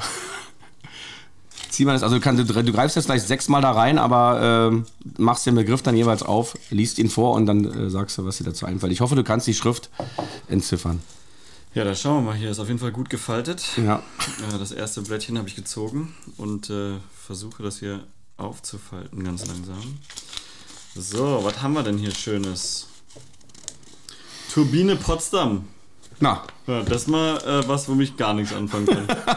also das, nein, das ist tatsächlich, äh, ich glaube, das ist so der, der Lokalkolorit, ne, der auch in den ersten Folgen, die du hier ähm, äh, schon, oder die vielen Folgen, die du schon vorher gemacht hast, der mitschwingt, ähm, ist tatsächlich was, mit dem kann ich als, äh, als Werder-Fan und äh, Karlsruher zielt, zielt natürlich eher, also, also zielt natürlich ab auf, auf den Frauenfußball, weil es ist ja der, also war also mit der erfolgreichste Frauenfußballverein in Deutschland, bis äh, der Kommerz kam und auch die großen Vereine gemerkt haben, dass man mit Frauenfußball auch ein bisschen äh, Geld verdienen kann. Ähm, dann allgemein mal über das Thema Frauenfußball. Hast du die EM verfolgt? Ja, also tatsächlich, also wie ich dir vorhin schon gesagt habe, so momentan ist das, das Interesse generell am, am Fußballverfolgen eher ein bisschen geringer bei uns, aber das ist natürlich was, was du, was du mitnimmst. Also das ist auch ein super Ereignis gewesen. Ähm, oder was heißt super Ereignis gewesen? Ich finde, das ist, das ist so gut, dass das in den, äh, in den Fokus rückt jetzt, dass es halt keine Unterschiede mehr gibt oder beziehungsweise geben sollte. Ähm, und du hast das, das gleiche Thema, ist ja bei uns, äh, also ich komme so aus der Wirtschaft äh, beruflich, ist natürlich auch da, ne? Also so, sowas wie Gender äh, Pay Gap und solche Geschichten, ähm, das ist was, was absolut in den Mittelpunkt gestellt werden muss. Und ich fand das super von der Stimmung her. Die Leute, es war zum ersten Mal, dass es so richtig alle mitgehen, mitgefiebert haben und so. Also aus meiner Perspektive mhm. zumindest. Ne? Dann hast du das äh, wirklich Übertragungszeiten, die top waren und sowas. Es sind zum ersten Mal auch Leute, wo es mir so wirklich aufgefallen ist, dann gekommen und gesagt, ja, nee, heute Abend hier gehen wir Spiel gucken und sowas alles. Ähm, super, also von daher für mich, für mich echt richtig gut. Ähm, das Wichtige ist ja nur, das äh, ist auch das, was die Bundestrainerin immer gesagt hat. Natürlich war jetzt eine geile Stimmung bei der EM in England. Ich fand es auch gut, dass es in England war. Das, na, die leben ja dann die Fußball ja, auch nochmal ja. auf eine andere Art und Weise. Aber sie hofft, dass auch eine gewisse Nachhaltigkeit bleibt. Also, dass, dass jetzt nicht wieder alles runtergeht und keiner jetzt sich mehr für Frauenfußball interessiert, nur wenn dann große Turniere sind. Würdest du sagen, dass du jetzt mal ein Spiel gucken würdest in der Bundesliga oder bist du ehrlich und sagst, glaube ich nicht, dass mich das so packt? Nee, ach, ich, äh, also da bin ich echt, wo ich sagen muss, ich würde es machen. Das Ding ist, ich weiß nicht, wann ich das letzte Mal im Stadion war tatsächlich. Also das ist auch durch Covid und so echt schon, schon lange her. Aber für mich ist das immer, also ähm, auch hier ja, ne, wir, sind, wir sind immer dabei, wenn du, wenn du mitfiebern kannst bei einem Sportereignis, ist es immer super. Ne? Und ähm, von daher, ich wäre da, da auf jeden Fall dabei. Ich glaube, die, die wichtigere Frage ist das, was du gerade gesagt hast, so, dass es nicht nur dann hochkommt, wenn irgendein Ereignis äh, wie jetzt, äh, wie jetzt gerade eben stattfindet in England ist, ähm, sondern auch dass du es dass durch die Bank weg hochhältst. Und das ist halt auch wieder ein wirtschaftliches Thema, ne? weil wenn Konzerne, Medienanstalten und Co. verstehen, dass so solche Ereignisse äh, was anziehen, dann ist es auch hoffentlich irgendwie nachhaltig, dass man sagt, nee, dann überträgt man halt auch eben die Spiele zur entsprechenden Uhrzeit auf den entsprechenden Sendeplätzen, hat die entsprechenden Medienpartner und Co. dabei. Ich glaube, das ist halt wichtig, dass man da dran bleibt. Ne? Mhm. Und da, ja, ist so. Ein zweiter Begriff wartet auf dich. Dann schauen wir mal ins Lostöpfchen gegriffen. Wieder sehr gut gefaltet hier. FC Bayern München. Oh. Oh. Kam da ja. der Berg zum Propheten oder der Prophet zum Berg? Weil wir vorhin das Thema über die AD1 Arena hatten. Aber du kannst jetzt loslegen, Carsten. Ach, ich, ich glaube, das ist halt ähm, ja, es ist halt ein Aushängeschild für, für Deutschland, also das, das muss man ja schon sagen. Ne? Ähm, wieder wirtschaftliche Perspektive eingenommen. Ähm, das ist halt ein Stern, der auch in Europa äh, sehr hell strahlt und so, ne? oder auch weltweit. Ähm, ich glaube, der spaltet so generell immer so ein bisschen die Gemüter der FC Bayern. Ne? Ähm, wir hatten es auch darüber, ja, was auch ein Höhnes und sowas hier äh, vor einiger Zeit dann doch mal äh, für und wieder des FC Bayerns getan hat. Ähm, ich muss sagen, ich finde das Stadion wunderschön. Die, die, das Gespräch hatten wir jetzt eben gerade. Also die Allianz Arena ist wirklich was, wo man gut hingehen kann, um äh, entspannt ein Fußballspiel zu gucken. Das ist nichts, was unbedingt die größte Seele hat, aber das ist, das ist ein wirklich schönes Stadion. Und Freunde des Podcasts, um das hier festzuhalten. Ja, der Carsten hat äh, als Telekom-Männchen ganz in weiß dort gesessen. Gegen, wen war das? Äh, das muss Wolfsburg gewesen sein. Also ja. es war zumindest das erste Spiel, wo äh, Robben und Ribery zusammen äh, im Einsatz waren, also gemeinsam. Und ich meine, das war gegen Wolfsburg. Okay. Ja. Und wir sind aus Karlsruhe angereist mit dem Bus und dann haben wir alle schön hier, äh, Kumpel von mir ist oder war bei der Telekom, haben wir alle, hat er das klar gemacht, dann haben wir alle hier schön unsere Mäntelchen und Käppchen übergezogen und dann äh, hast du hier Robben und Ribery aus Reihe 7 äh, beobachten können. Also von daher, ja. Gut, äh, da stelle ich mir natürlich auch irre vor. Also zwei absolute Ausnahmefußballer, ähm, aber in diesem weißen Telekom. Ist auch nicht so angenehm, wenn es relativ warm ist tatsächlich. Ich äh, weiß und, ja nicht, Carsten. Und man darf es nicht ausziehen. Man darf es nicht egal. Das ist ja dann wahrscheinlich. Und äh, wenn man das macht, kriegt man dann dafür Geld oder kriegt man die Karten für umsonst? Genau, du, du äh, kommst for free hin. Also for der okay. Transfer wurde bezahlt plus Eintrittskarten und dann musst du halt da wirklich, also es ist auch nichts hier Pinkelpause oder so. Du sitzt dann halt da deine Dreiviertelstunde, dann hast du natürlich wie alle anderen äh, Halbzeitpause und dann setzt du dich schön wieder hin. Ne? Und dazwischen wird nicht aufgestanden. Also ich glaube, das Einzige, was an der Allianz Arena wahrscheinlich noch fehlt, ist, dass dann unten, unten Grund dann auch eine U-Bahn-Station gemacht wird, dass du dann wahrscheinlich nur noch ankommst, mit dem Fahrstuhl nach oben fährst, dann gehst du noch ein bisschen in die Shopping Mall und danach äh, gehst du ganz entspannt äh, zum, zum Fußball. Wie gesagt, ich bin immer so ein, so ein Fan noch der alten Stadien und, und so, also mir, mir ist es einfach too much, aber ich finde es in Ordnung, wenn du betrachtest es auch eben aus einer anderen Perspektive und das ist auch völlig okay. Ähm ich, ich glaube, also das hat beides seinen Reiz. Ne? Also ich meine, wenn ich mich daran dran erinnere, als ich jetzt äh, die Dauerkarte beim KSC hatte, ähm, da kamen halt, ich kann mich an ein Ereignis erinnern, da war irgendwie der HSV zu Gast und dann waren wir danach noch irgendwie in der Stadt was essen und dann hatten wir natürlich unsere KSC-Trikots äh, an und so. Dann kamen die HSV-Spieler rein und dann meinten sie, also nicht Spieler, die, die HSV-Fans rein, dann meinten sie, so, was ist denn bei euch los? Was ist denn das für ein Stadion hier? Das war das alte Wildparkstadion noch. Schön 70er. Wahnsinn. Ähm, ja, und dann äh, haben sie gemeint, ja, was ist denn hier mit irgendwie äh, keine, keine Stadionkarten, alles noch äh, Handtickets hier ausgedruckt und sowas. Und dann haben wir denen unsere Dauerkarten gezeigt. Das waren halt kleine Plastikkärtchen und die wurden mit dem Knipser noch abgeknipst. Also von daher, das ist halt auch. Also wenn mein, mein Herz geht gerade auf. Genau ja. das ist das. Äh, so sehe ich den Fußball. Es ist so schön. Kommen wir mal zum dritten Begriff. gebe mir hier richtig Mühe. Ja, du machst es super. Also ich habe auch noch niemanden so liebevoll in dieses äh, in die Lostrommel reingreifen sehen wie dich. Das, die ist aber auch also ein, ein äh, wunderbares Konstrukt. Ja. Platzwart. Ja, da, Ach, der hatten wir vorhin. Hatten wir ja vorhin schon. Ich habe tatsächlich, ich habe gerade noch überlegt, ob ich seinen Namen noch hinkriege. Ich meine, er hieß äh, Erich, aber ich könnte mich auch, auch täuschen. Für mich immer so, also äh, in den kleinen Vereinen so die liebevollsten äh, Mitarbeiter, also Mitarbeiter in Anführungszeichen oder, oder Mitglieder, äh, ich glaube, das sind Leute, die, die laufen auch den ganzen Tag durch den Ort im Trainingsanzug Ja. von dem Verein, leicht alkoholisiert immer. so habe Ja. ich es manchmal in Erinnerung. Aber äh, würden, also würden, äh, geben ihr ganzes Leben für so einen kleinen Dorfverein und äh, wie gesagt, vertreiben kleine Kinder, die heimlich auf dem Rasen spielen wollen. Ja, äh, exakt so ist es. Also das ist aber auch, ähm, das ist so eine, so, eine, so eine zwiegespaltene Sicht irgendwie, die ich, die ich auf dem Platzwart habe. Weil zum einen ist natürlich so dieses, okay, der jagt dich irgendwie vom Platz runter. Zum anderen ist es aber halt auch so, wenn du drauf spielen kannst, ist der geilste Rasen. Ne? Und äh, da musst du halt was für tun. Ne? Und das haben sie gemacht. Und deswegen, also Platzwart äh, ist, ist schon eine geile Geschichte. Ne? Also, also ich habe früher schon öfter eine Ansage bekommen vom Platzwart, denn äh, wenn ich im Spiel gegrätscht habe, dass ich das bitte sein lassen soll, weil der schöne Rasen dann kaputt geht. Klar, wir mussten auch die, die Rasenstücke wieder einsetzen und so, das war klar. Also wenn du da mal eine Grätsche gemacht hast, dann bist du hin und hast, oh Gott, das der Erich gesehen hat und äh, hast alles schön wieder hier reingeflickt. Bei uns war es so, da gingen Grüße raus an den Grünauer BC. Äh, damals, als noch der Rasenplatz am Bunzenberg existierte, äh, hatten wir auch ganz oft eine Maulwurfplage. Auf der einen Seite waren immer re relativ viele Maulwurfhügel und na, da, ich glaube, da hat der Platzwart erstmal einen Kopf voll. Ja, Ja. ja. nee, nee, bei uns, also das, das äh, kann ich mich zumindest nicht dran erinnern. Ähm, aber muss ich halt auch sagen, ne, also wenn du das äh, so anguckst, ich mag das halt auch total, ne? Also dieser Rasenplatz, wenn du dann da drauf gehst, der ist irgendwie frisch gewässert, der hat einen geilen Geruch. Ähm, das ist halt nicht vergleichbar mit irgendwie Kunstrasen, muss man halt echt auch sagen. Und ist, glaube ich, eines der bekanntesten Ehrenämter, die es in Deutschland, glaube ich, gibt, so, ne? Ein Platzwart zu sein von einem Ja. kleinen Verein für, für ein Bierchen und ein warmes Essen. Ja. Begriff Nummer vier, oder? Habe ich richtig gezählt, Carsten? Ich habe hier drei liegen, von daher dürfte es die vier sein. So. Trainerentlassung. Ja, hatten wir auch schon mal kurz angeschnitten.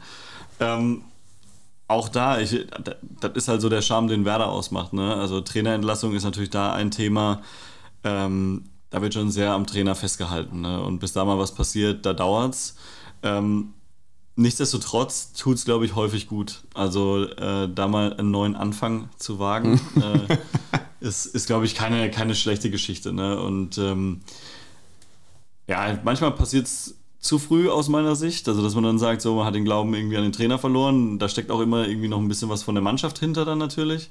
Ähm, aber im, im Grunde genommen ist er derjenige, der es halt schaffen muss, das Team zusammenzuschweißen. Und wie auch immer das passiert, ähm, ja, muss, muss dann eben, muss dann eben äh, ent, entschieden oder beobachtet werden. Ich, ich habe es bei Werder auch so, äh, also ich also das war, ich glaube, be- also gefühlt war es bei Werder Bremen so, bei Thomas Schaf, es hat sich auch so lang gezogen und irgendwie auch keiner wollte auch eigentlich von ihm loslassen, weil man ist doch Werder Bremen, wir sind so eine Familie und bei, bei Florian Kohlfeld habe ich genau das gleiche Ja. äh, Gefühl gehabt.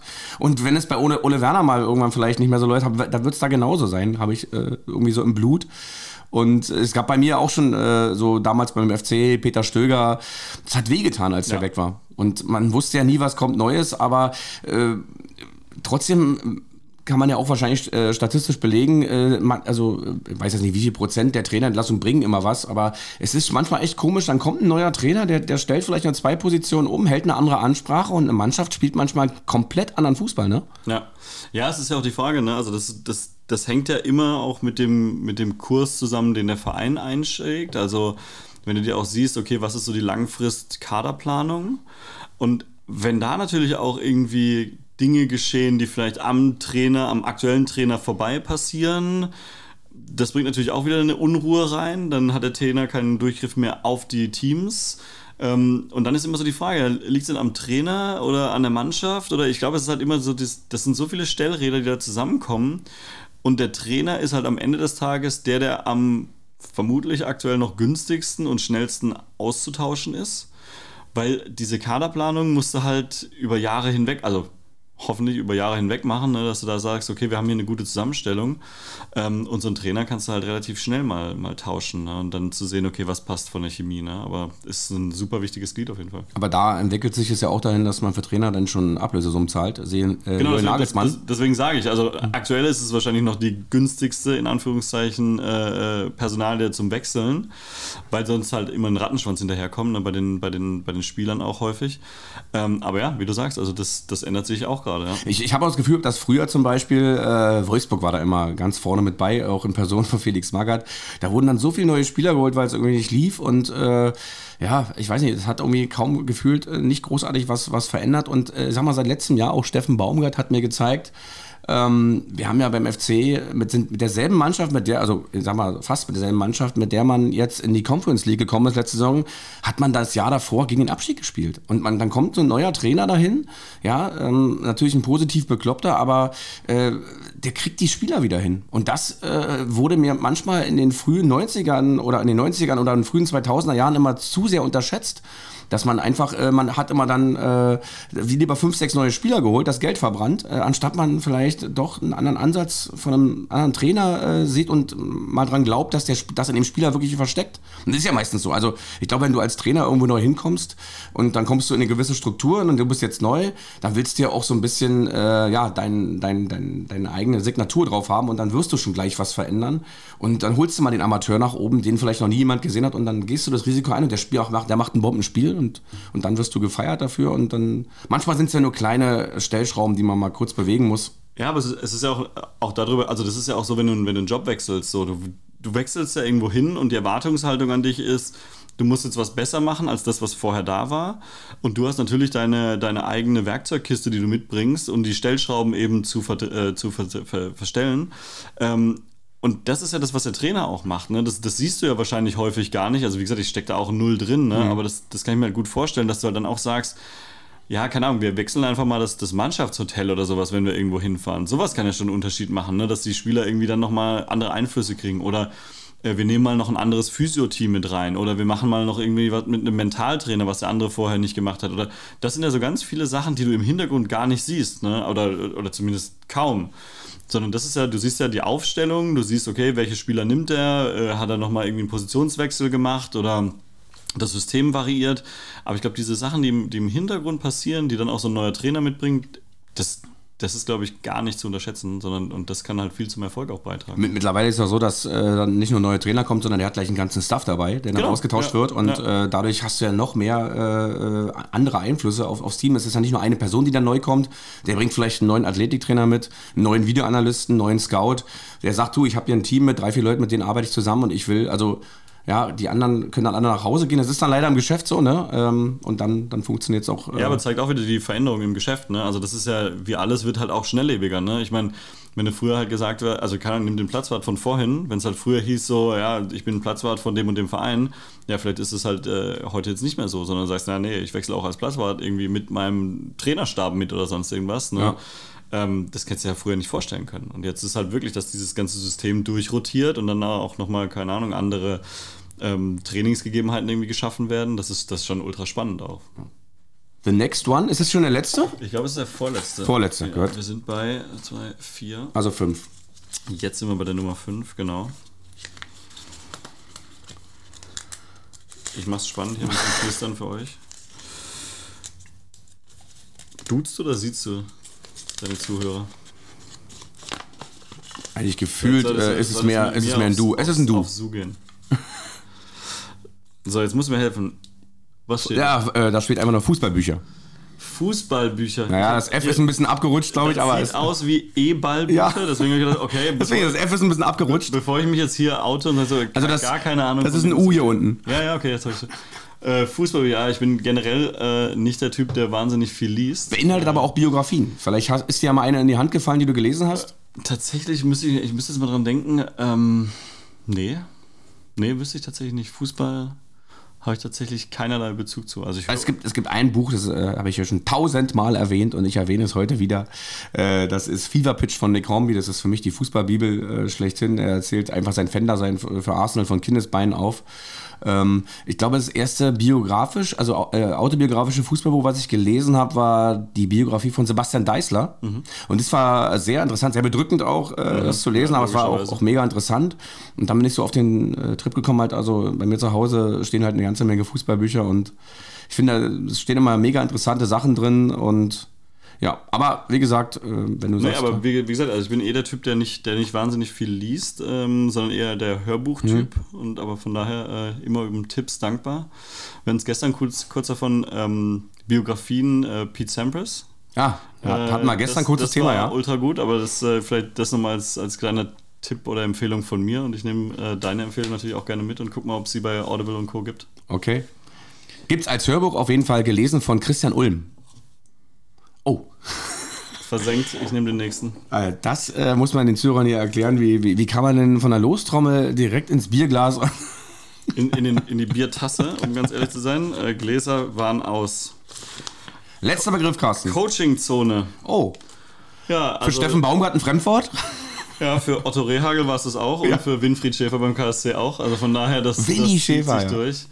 Ähm, ja, ich glaube tatsächlich Coaching-Zone war sofort äh, Winnie Schäfer im Kopf. Also mit der roten Mähne an, an, der, an der Linie auf und ab. Und also das fand ich halt auch noch geiler, ne, muss ich ehrlich sagen. Als es die Coaching-Zone noch nicht gab, der ein oder andere erinnert sich. Ähm, ja, was da für Strecken zurückgelegt wurden. Also das war halt wirklich unfassbar gut. Ne? Und jetzt ähm, finde ich es ja schon echt spannend, äh, dass das jetzt auch immer wieder mehr ausgereizt wird. Und es hat halt einen geilen Charakter. Ne? Also ich mag das ja, wenn auch so ein bisschen äh, Zoff entsteht, ne? wenn dann mal irgendwie hier ähm, zum vierten Offiziellen an die Linie, äh, an die Außenlinie gegangen wird und dann nochmal irgendwie ein bisschen diskutiert oder ähm, hier der berühmte Tuchel-Handschlag jetzt. Also sowas sind halt Sachen, das, das kommt mir sofort in den Kopf, wenn es um Thema Coaching-Zone geht. Ne?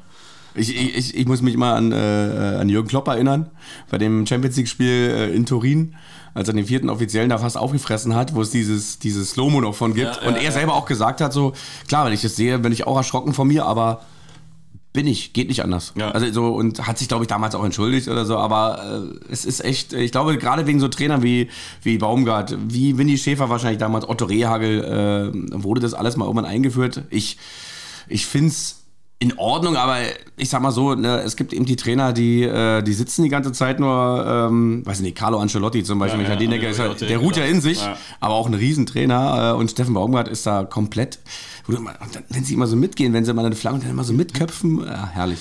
Nee, das ist super. Aber du, also du hast auch gesagt, also ähm, hier wird sich für Sachen entschuldigt und Co. Ne? Das, ist, das ist ja auch so ein Thema. Ähm, was Thema Charaktere im Fußball angeht. Ne? Also das ist ja, ob es jetzt ein Trainer ist oder ein Spieler oder sowas, ähm, das ist ja eigentlich was, was so ein bisschen auch verloren gegangen ist, so aus meiner Sicht. Ne? Dass, dass man, es soll alles im Rahmen bleiben, also nicht, nicht falsch verstehen, ne? aber dass man so ein bisschen nochmal mehr die Emotionen reinbringt und auch irgendwie Herzblut, keine Ahnung, für seine Stadt, für seinen Verein.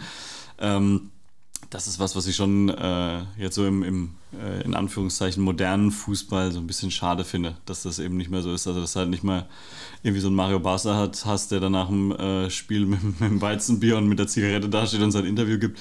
Auch ja, für heutige. Also ich glaube, das, das, das, das heißt ja heute, glaube ich, Pressezone oder so. Ich glaube, davon, damals muss es äh, irgendwie Nahkampfzone äh, ausgesprochen worden sein, keine Ahnung, weil das waren ja wirklich manchmal Interviews, da hätte ich gedacht, die Reporter, oh Gott, so ein, so ein, so ein Stefan Effenberg oder Oliver Kahn nach einer Niederlage mit irgendwelchen Fragen da zu bombardieren, da hätte ich, glaube ich, auch nicht so Bock drauf gehabt, aber und heute ist, finde ich, auch alles so gebrieft und die, du kannst da jeden irgendwie vollsülzen und da wird, also der, vielleicht einer von 30 sagt mal irgendwie einen falschen Satz, in Anführungszeichen, aber das ist auch für uns Zuschauer, also ich finde es auch irgendwie teilweise, also ich, die Interviews nach dem Spiel, ähm, außer Steffen Baumgart, da ist mir, interessiert mich immer, was der nach dem Spiel sagt, aber sonst gucke ich mir keine Interviews an, weil es ist, vielleicht noch Jonas Hector, mhm. der schon das ein oder andere Mal äh, auch, äh, ja, die Fragen des Reporters so ein bisschen in Frage gestellt hat. Oder das berühmte äh, Nils Carben-Interview äh, mit Toni Kroos nach dem Champions League-Finale. Da, da knallt es nochmal so ein bisschen, aber ansonsten kannst du da über, über alle Interviews oder über alle Interviews ja ähm, eine Schablone rüberlegen und ist irgendwie alles gefühlt gleich. Ja. ja, die Frage ist halt auch, ne, äh, wie das heute mit der Medienlandschaft halt zusammenläuft. Ne? Also weil jetzt so zu so einer Zeit vom, vom Basler oder was weiß ich auch alles, oder keine Ahnung, denk an die, die ähm, berühmten äh, Flasche leer äh, Pressekonferenzen und Co. Ne? Also das sind, das sind ja Sachen, die bleiben, weil sie im TV irgendwie übertragen wurden. Die gehen ja aber nicht in diesem Moment einfach viral über die ganze Welt, sondern das passiert halt heute. Ne? Und wenn du halt heute in einem, in einem Interview äh, irgendwas Komisches sagst, so, dann ist das halt sofort überall. Ne? Mhm. Und dann Marktwert und keine Ahnung was alles. Ne? Ich glaube, da haben sich die Zeiten auch schon geändert. Deswegen, ja, schade, aber kannst du wahrscheinlich nicht mehr anders machen. Ne? Hast du, was hast du für Meinung zu Konstrukten? Ich nenne es ja immer Konstrukte, wie äh, Hoffenheim oder RB Leipzig? Ach, also ich du bist ja, du bist ja schon ein Freund, du bist ja schon ein Freund von Daten und Statistiken. Kann man ja so sagen. Ja, das, das ist berufsbedingt natürlich auch mhm. das Thema. Ne? Also damit befasse ich mich viel. Ähm, von daher, ich hoffe, man hat es rausgehört, dass ich auch schon ein Romantiker bin, was irgendwie Fußball angeht. Absolut. dass ich dass es mag, auch in moderne Stadien und Co. zu gehen und es einfach schön finde oder, oder angenehm finde. Ähm, und da ist es auch wieder so. Ne? Da bin ich so, so zweigeteilter Meinung. Ne? Also ich, ich, mag halt unwahrscheinlich die, die Traditionsclubs. Ähm, die haben alle einen, eine lange Historie, bringen was mit, haben eine Fanbase, die unwahrscheinlich wertvoll ist. Ähm, aber halt auch Strukturen, die erstmal wahrscheinlich schwer sind, irgendwie aufzubrechen und dann in einen Fußball moderner zu machen, was auch immer du darunter verstehen willst. Wenn du so ein Konstrukt nimmst, was halt irgendwo auf der grünen Wiese mal geplant wurde, erschaffen wurde und Geld da reingepumpt wurde, ähm, da kommst du natürlich an, an ganz andere Themen ran. Also du hast angesprochen, Thema Datenanalysen und sowas. Ähm, da wird natürlich sich viel angeguckt, was können der einzelne Spieler, was passiert in der Zusammenstellung, auch so eine Langfristplanung, ähm, budgetär, kadertechnisch ist da, ist da irgendwie ein Thema. Ähm, von daher, ich finde das super spannend, weil du halt diese ganzen Daten hast. Auf der anderen Seite ist es aber auch, glaube ich, halt extrem zerstörerisch für diese Fußballkultur. Und ähm, äh, hatte man das Glück, tatsächlich von, von Hoffenheim jemanden zu sehen, der so aus dem Sales-Marketing-Bereich kam ähm, und der uns so ein bisschen was erzählt hat, wie, wie Hoffenheim so tickt und wie diese Datengetriebenheit da eben äh, vonstatten geht. Und da wurde mir tatsächlich so ein bisschen, also es ist halt so ein zweischneidiges Ding, weil da steckst du halt irgendwie einen 14-Jährigen in so einen Käfig rein, da sind rundherum Tore, dann klingelt oder, oder blitzt irgendwo das Licht über dem Tor auf, dann musst du in einer gewissen Geschwindigkeit da den Ball rein, reinschießen. Ähm, und dann wird nachher ausgewertet, okay, wie schnell warst du, was sind so deine Reaktionen? Und das ist halt einer von ein paar Tests, aber im Endeffekt kannst du aus diesem Käfig da rausgehen als 14-Jähriger und die sagen dir so, ja, weißt du was, eigentlich bist du ein Taugenichts, geh sofort nach Hause, so brauchst mhm. nicht mehr mit Fußball weitermachen.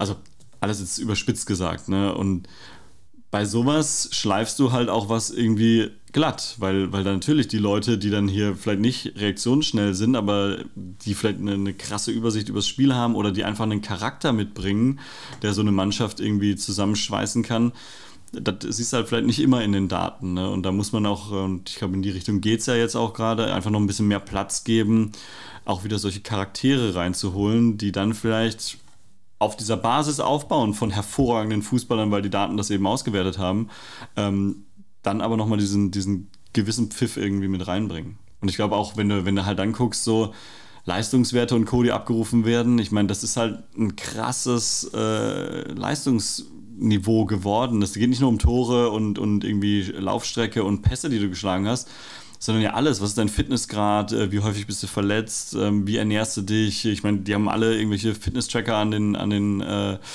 äh, an den Armgelenken. So, dann, dann kriegst du auf einmal im, im Urlaub vielleicht einen Anruf, wo es dann heißt so, äh, sag mal, jetzt so die letzten drei Tage, hast du ein bisschen viel getrunken oder ein bisschen viel rotes Fleisch? Äh, fahr mal bitte ein bisschen runter, weil irgendwie hier in zwei Wochen geht das Training wieder los. Hm. Kannst du jetzt schon mal beginnen. Und das ist halt was, wo ich mir denke, so, das ist schon richtig krass und auch, glaube ich, der, ziemlich Der, der sogenannte gläserne Spieler dann. Ja, hm. exakt, ja. Also es äh, ist natürlich auch eine, eine, eine, sehr, sehr krasse Entwicklung. Wenn ich zum Beispiel auch, man sagt ja immer so, Fußball und Baseball sind wohl die Sportarten, wo man aus der Statistik am meisten rausziehen kann. Und wenn ich zum Beispiel jetzt äh, vor zwei Wochen oder letzte Woche war das, glaube ich, diese 6 zu 1 von Union sehe, gegen Schalke 04 und mir dazu die Statistiken durchgelesen habe, wo ich sage, 16 zu 12 Torschüsse für Schalke, mehr, mehr gewonnene Zweikämpfe Schalke, äh, mehr Ballbesitz Schalke. Wenn du nur die Statistik, äh, wenn, wenn ich dir die Statistik gezeigt hätte und ich gefragt hätte, wie ist das Spiel ausgegangen? Da hättest du niemals gedacht, dass es 6-1 für Union ausgegangen ist. Exakt, und das ist das, was ich meine. Ne? Mhm. Also, ähm, klar, du kannst dann wieder die Einzelspieler auch wieder noch miteinander vergleichen und sowas alles, ne? Aber das ist das, was ist dieser Kit? Ne? Also wir hatten es ja auch vorhin dabei, was nimmst du mit aus einer Zeit ähm, im Fußball, im Mannschaftssport? Prägt dich das? Äh, klar, und du hast halt ein Gefüge und das ist unwahrscheinlich schwer messbar. Das ist ja auch im, im, Berufsleben so. Wie stellst du erfolgreiche Teams zusammen? Das ist eine extreme Herausforderung und ich glaube, da halt darauf, darauf zu gucken, dass du da nochmal die richtigen Charaktere zusammen hast, die auch harmonieren dann. Und harmonieren heißt nicht, dass die sich immer bestens verstehen, sondern dass die, wenn die zusammenspielen, das meiste irgendwie für den Verein rausholen das ist halt auch eine krasse Kunst. Ne? Und ich glaube, da ist es schwierig, sich rein auf Datenanalyse zu verlassen, sondern das musst du halt über viel Empathie und dann auch wieder das Thema, äh, wie wichtig ist der Trainer, ähm, über viel Empathie und, und Einfühlungsvermögen eben lösen, dass du dieses Konstrukt eben gut aufstellst. Ne? Und du musst eben auch diese sogenannten Straßen- oder Käfigfußballer wieder ein bisschen einbringen, abholen weil wenn du die zu sehr äh, beschneidest äh, im Kopf, äh, spielerisch, dann äh, wird sich da, ja, der wird sich dann gar nicht mehr weiterentwickeln irgendwann. Ja, 100 Prozent, genau. Und ich finde, das sind die Spieler, die wir auch sehen wollen, wenn ich so denke, so ein, ich meine, äh, du kannst in keinem Nachwuchsleistungszentrum kannst du einen Ronaldinho formen oder einen Sidan. Das sind Leute, die, die sind so geboren mit ihrem Charakter, die, die, äh, also gerade Sinidin Sidan, so, so, so ein eleganter Spieler, der auf engstem Raum eben die Räume noch gesehen hat, wo, wo andere Spieler den Ball wahrscheinlich nur wegschießen und er, er sieht die Räume und hat es mit einer Ruhe und Gelassenheit, der war so, äh, so mit seiner eigenen Achse im, äh, der war eins. Das war einfach wunderschön ihm zuzusehen und Ronaldinho für mich immer noch ein Comic-Held mit Superkräften, wenn, wenn ich den so charakterisieren müsste. Ja. Und das kriegst du, das kannst du nicht formen in einem Nachwuchsleistungszentrum. Du kannst natürlich so dieses äh, Athletische wird ja geformt oder in diesen Spielen, wie du gesagt hast, mit den, mit den vier Toren und dann fiebst links, rechts, da wird ja auch Handlungsschnelligkeit trainiert und äh, es ist sehr komplex geworden, der Sport. Ja, wenn man, wie gesagt, äh, im Telekom-T äh, sitzt, ist man ja mal ganz nah am Spiel dran und sieht auch die Athletik der Spieler, sieht, wie schnell die Spieler auch handlungsfähig sein müssen. Und äh, da sind so eine Übungen dann wahrscheinlich auch unabdingbar. Also gar keine Frage, hat sich ja alles, ist nicht mehr wie in den 70ern, dass, äh, aber dass das, die Leute aber das finde ich zum Beispiel, ähm, Zeit haben, vorhin, sich äh, umzudrehen. Weil wir es vorhin drüber hatten, über, über das Thema Frauenfußball. Hm das ist zum Beispiel was, was ich unwahrscheinlich faszinierend finde, weil gerade diese, diese, dieses physische auch oder die Schnelligkeit des Spiels, was da in den letzten Jahren für Entwicklungen passiert sind, deswegen war auch, glaube ich, äh, das Ereignis jetzt in England so, so krass schön anzusehen, weil halt da auch einfach eine Geschwindigkeit reingekommen ist, eine Athletik reingekommen ist und das, also keine Ahnung, ich will jetzt auch keinem zu nahe treten, aber aus meiner Sicht war das eben vor ein paar Jahren noch nicht der Fall. Ne? Und das ist jetzt wirklich richtig krass geworden wo ich mir denke, das ist einfach ein, ein geiler Fußball zuzugucken, so Punkt.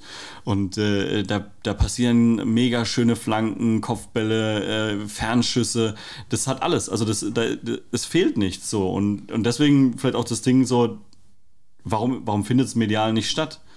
Also das ist allemal besser, also jetzt auch wieder hier ne, mhm. äh, meine, meine Two Cents dazu, ähm, besser als halt ein Drittligaspiel. So, das ist, das ist, das ist vielleicht, äh, auch was eine physische natürlich angeht, nicht auf Bundesliga-Niveau, was auch wahrscheinlich schwierig wird einfach. Ähm, aber das ist unwahrscheinlich geiler Fußball und ich würde den halt total gerne mehr sehen. Aber du hast halt im Drittligaspiel oft äh, mehr Traditionsvereine und da ist dann das, da, da, macht wahrscheinlich die Tradition das Spiel interessant und auch wie auf den Rängen, was da abgeht. Also wenn ich da äh, jetzt auch jetzt ich aktuell in der zweiten Liga auch an Magdeburg denke oder so, was da abgeht im Stadion und dann sehe zum Beispiel ein äh, Bundesligaspiel Hoffenheim gegen Augsburg oder letzte Woche auch das Heimspiel von Augsburg, äh, da, da, sind, da sind so viele Plätze noch frei. Und ich ja. denke, ey, das ist doch Bundesliga, das würde, ja. würde beim FC niemals passieren. Da ist das Stadion ausverkauft, auch in der zweiten Liga mit 40, 50.000. Aber das ist halt, wie es ist. Es, ähm, Arne, Arne hat so schön gesagt in Folge 18, äh, Fußball ist ein Business und im Business äh, spielen die besten Spieler an den besten Verein. Äh, das wird auch meine Romantik äh, nicht mehr ändern. Und das, ähm, vielleicht gibt es irgendwann mal eine Grenze, vielleicht ist irgendwo mal eine Grenze erreicht und dann denkt man wieder um, dann, ja, dann kommt wieder irgendeine Reform, man weiß es nicht. Äh, aber ähm, ja, so hat sich der Fußball eben so ein bisschen entwickelt. Aber du musst auch sehen, ne? also gerade dieses Thema, wer ist im Stadion, ne? das ist natürlich also es gibt immer zwei Perspektiven drauf. So, was passiert vor Ort und was passiert medial, ne? Und äh, gut, das kann ich jetzt nicht bewerten tatsächlich, aber ich weiß jetzt nicht, wie viele Leute quasi Hoffenheim von zu Hause aus verfolgen. Also ich, ich sehe das genauso wie du, ne? Das ist, das ist, da ist keine Tradition dahinter. Ne? Wenn du jetzt aus Karlsruhe kommst, ich glaube, also da brauche ich auch nichts zu sagen, wie die Karlsruhe auf Hoffenheim gucken und so, ne? Das ist schon alles irgendwie schwierig.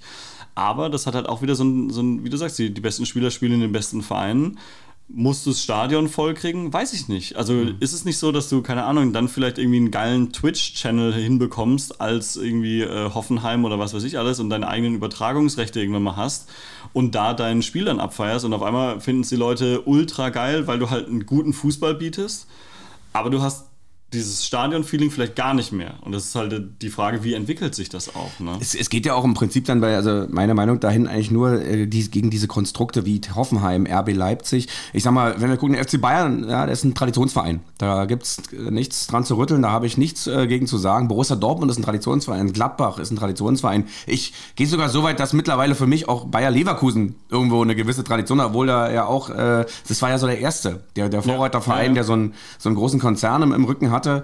Ähm, also von daher sind wir in Deutschland oder generell, auch wenn man in Europa guckt, Real Madrid, äh, Barcelona sind ja, die haben ja Riesentradition. Oder Celtic äh, und die Rangers, obwohl seit 30 Jahren in Schottland nur diese beiden Mannschaften eigentlich. Ne? Also ich weiß nicht, äh, die, wenn, du, wenn du noch nicht Celtic oder Rangers-Fan bist, äh, ja, mit was für Erwartung gehst du in so eine Saison da rein? Da wird, ja. da wird nie jemand ähm, neuer schottischer Meister werden, obwohl da, glaube ich, auch schon mal die Überlegung war, von beiden Vereinen in die Premier League äh, überzusiedeln. Ähm, vielleicht freut sich dann äh, so mancher Fußballfan in, ähm, in Schottland. Ähm, wir kommen mal jetzt, äh, lieber Carsten, zum äh, berühmten Karriereraten.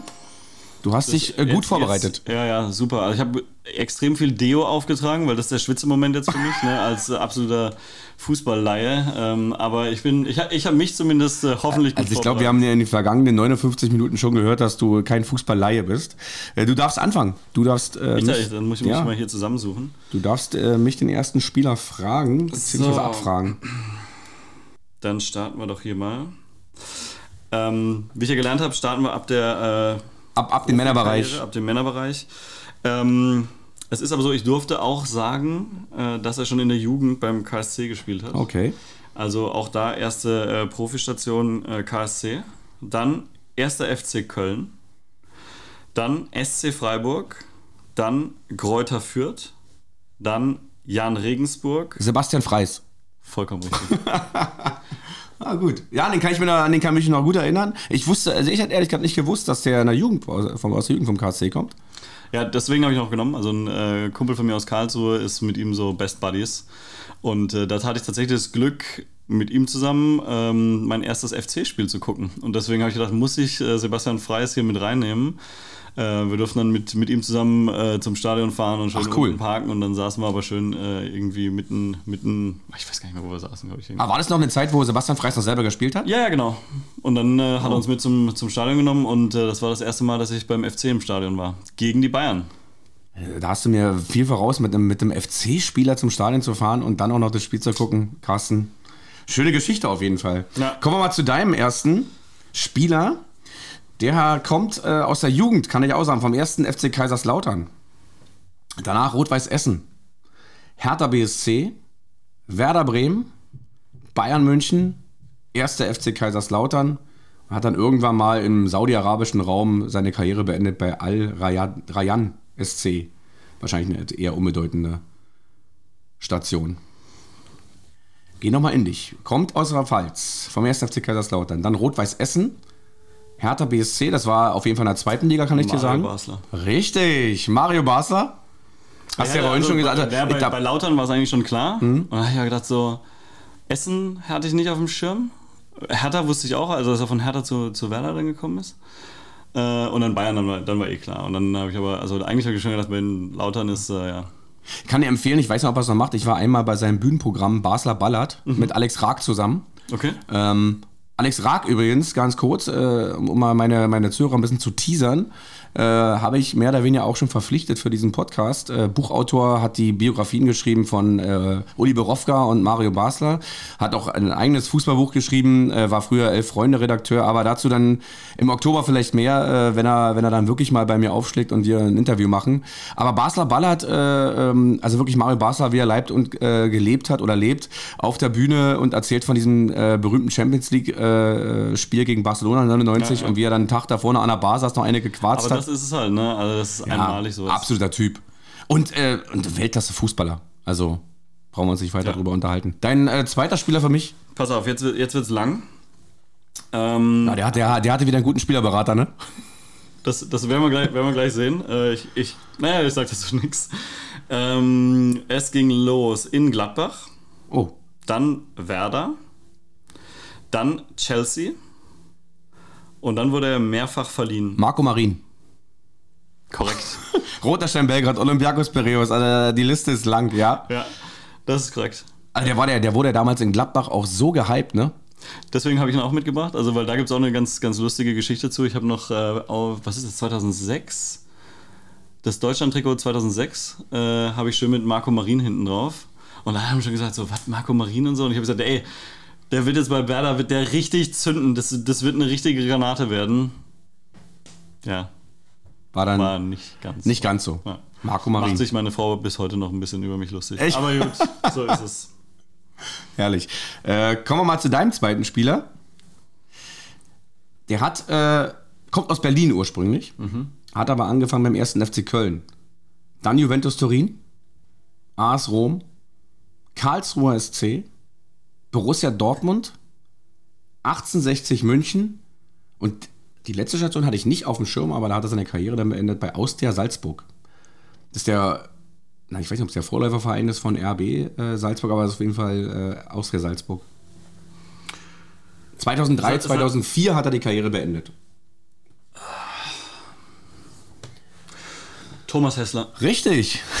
Leider, leider gerade mit äh, ja, etwas äh, äh, besorgniserregenden ähm, Schlagzeilen äh, in den Nachrichten, dass irgendwie Ge- Gedächtnisverlust irgendwie war bei einer Ansprache im, im äh, deshalb beim BFC Preußen Trainer. Äh, Ike Hessler. Also er war einer meiner ersten Helden. Äh, der hat uns ja 90 eigentlich zur WM geschossen mit dem äh, Tor. In Köln war es noch, in Müngersdorf gegen Wales. Ohne dieses Tor wären wir niemals zur WM gefahren, hätten dann wahrscheinlich auch niemals diesen Titel gewonnen. Ja, Ike Hessler. Ja. Kannst du dich an seine Karlsruhe-Zeit noch erinnern? Ich stand bei ihm vor der Tür. Der hat bei mir im Dorf gewohnt. Ah. In Blankenloch. Und äh, da standen wir auch, als muss ungefähr gleiche Zeit gewesen sein. Standen wir schön vor der Tür, haben geklingelt, haben gemeint, guten Tag, Herr Hessler, ähm, dürfen wir ein Autogramm von Ihnen haben? Und er war super nett und natürlich hat er uns ein Autogramm gegeben. Das ist nicht abgesprochen hier im Podcast, also das ist ja echt eine geile Geschichte, dass ich die, also ich bin irgendwie vorhin noch, wo ich überlegt habe, wen, wen kannst du Carsten noch abfragen, bin ich auf Thomas Hesser, der hatte beim KSC, das ist, äh, passt ja irgendwie zusammen und jetzt sagst du mir, dass, äh, dass ihr ihm aufgelauert habt quasi, aber Aber ähm, wir waren natürlich ganz nett, so wie man es damals gemacht hat. Natürlich gab es hier kein Social Media und nichts, sondern wir sind da mit unserem Rad vor die Tür gefahren, haben geklingelt und haben den Herr Hessler gefragt, ob er nicht äh, hier auf unserer Autogrammkarte vom KSC unterschreiben muss. Das Geile ist, ähm, ich hatte das Glück, mal ähm, ein Foto machen zu dürfen mit Pierre Barski im Zuge eines Hallenturniers von meinem großen Sohn. Und auch äh, Pierre Barski war super nett. Und Ja. das ist ja immer so, so ein kurzer Moment, wo du so denkst, äh, ist ja irgendwie ein Idol, ne? Und, und du findest ihn cool und so. Und dann ist aber der Moment, ey, wenn ich den jetzt frage nach dem Autogramm und der reagiert irgendwie scheiße, dann, dann bricht er für mich irgendwo dann auch irgendwas zusammen. Also zumindest, ist, äh, ja, man, man hofft ja, dass der, und der war auch super nett, super lieb. Äh, deswegen, also Pierre Barski, Thomas Sessler, äh, ja, äh, zusammen vielleicht gerade mal zwei Meter groß, aber äh, trotzdem eigentlich äh, absolute äh, Größen im deutschen Fußball. Megatypen auf jeden Fall. So. Mein letzter, ne? Ja. Pass es steht auf. 2 zu 2. Ja. Krassen. Ich, Und du hast so einen du Respekt auch, davor Du gehabt. bist auch sehr, äh, sehr großzügig mit, den, mit, der, mit der Auswahl. Ähm, so, es ging los in äh, TUS Helene Essen, Okay. dann Rot-Weiß Essen, dann Hertha BSC, dann Kaiserslautern, Karriereende. Fangen wir nochmal an. Also TUS Helene Essen, dann Rot-Weiß Essen, Hertha BSC, Lautern, Karriereende. Das ist jetzt wirklich nicht einfach. Wer ist von Hertha zu Kaiserslautern gegangen? Der Spieler ist nicht mehr aktiv. Der ist schon sehr lange nicht mehr aktiv, ne? Sehr lange nicht mehr aktiv. Ja. 72 Oh, Karriereende. 72 Karriereende. Aber hat viel mit dem heutigen Podcast und so meiner Vereinsliebe zu tun. Das ist echt eine Hausnummer. Das muss ich überlegen. Mit deiner. Hat mit, also hat quasi. Ah, dann ist es äh, Otto Rehagel.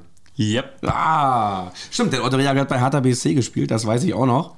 Also, super, also super interessant, mal den reinzunehmen, ja. Ich habe gedacht, also wenn ich jemanden mitbringe, so dann äh, zumindest irgendwie mit einigermaßen persönlichen Bezug.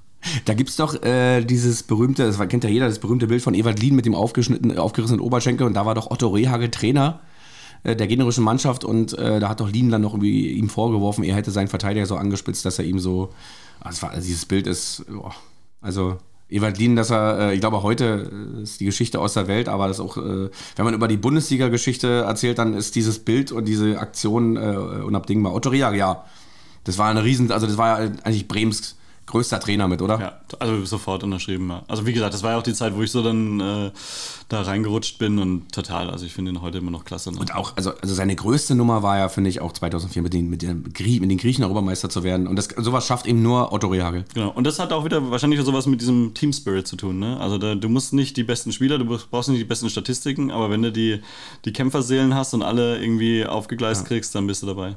Kommen wir mal zu deinem letzten Spieler. Der kommt ursprünglich aus Brasilien.